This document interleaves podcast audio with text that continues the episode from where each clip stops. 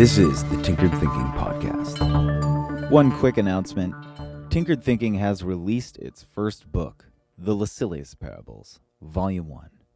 As many will know, a short story is released every Sunday, and this book is an illustrated collection of the first 50 stories released on the podcast. An enormous amount of effort and love went into this project in order to bring it to life. If you want to check it out, go to tinkeredthinking.com slash bookstore.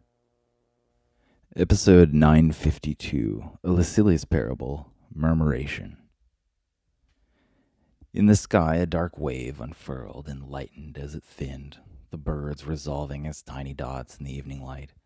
The whole mass of them turned up on end like an undulation of water commanded by some ethereal force. And there they twisted tight and dark before collapsing down and spreading out again. What is it? the boy asked Lucilius. It's called a murmuration. The boy slowly repeated the new word before looking to Lucilius again. Why do they do it? Lucilius breathed deeply and then sighed. Oh, well, there's a piece of the puzzle that you can't see right now.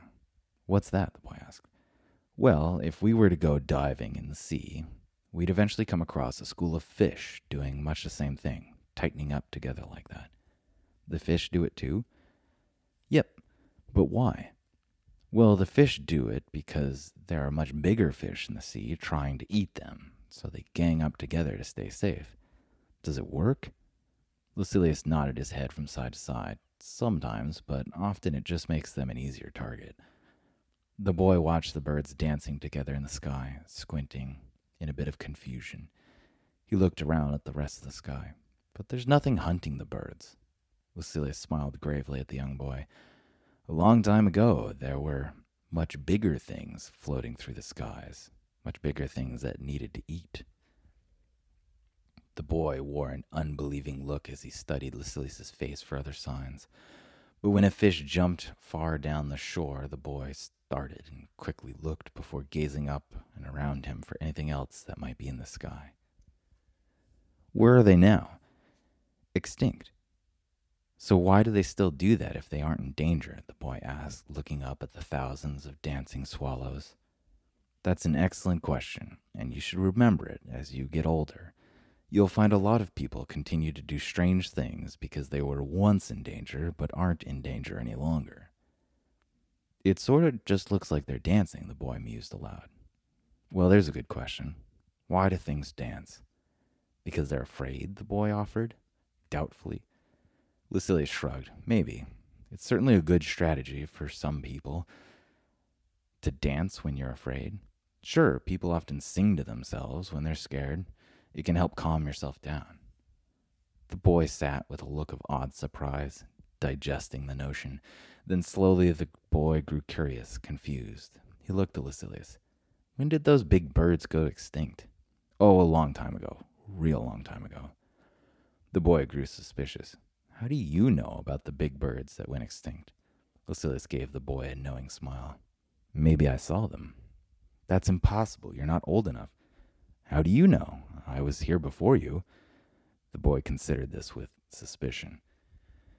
Kiddo, you have to realize it's a strange tradition, but adults are constantly lying to kids about stuff.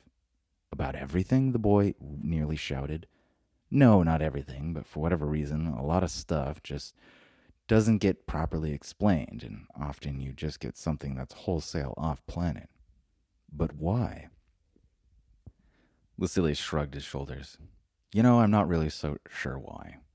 I think maybe it has to do with the fact that other adults are often so unwilling to believe or accept what other adults say.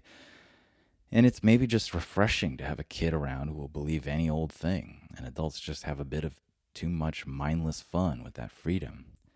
Or they're just trying to make a shortcut so they don't have to explain something all the way.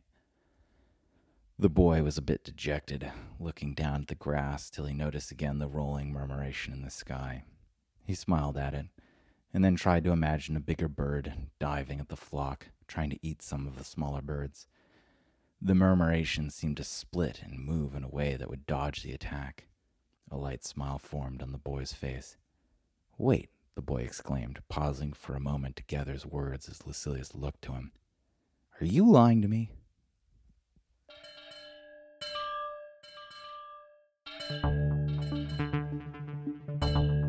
This is the Tinkered Thinking Podcast. Thank you so much for listening. If you find the Tinkered Thinking Podcast valuable, there are many ways you can support it. You can review it on iTunes, you can share it on social media with your friends, you can blog about it or discuss it on your own podcast, or you can support it directly, and you can do this on the support page at tinkeredthinking.com. Both one time support and monthly subscription support options are available. Thank you for your support of the show. It's listeners like you that make all of this possible. Any feedback or questions are always welcome, so feel free to reach out. And until tomorrow, remember to be careful about the context.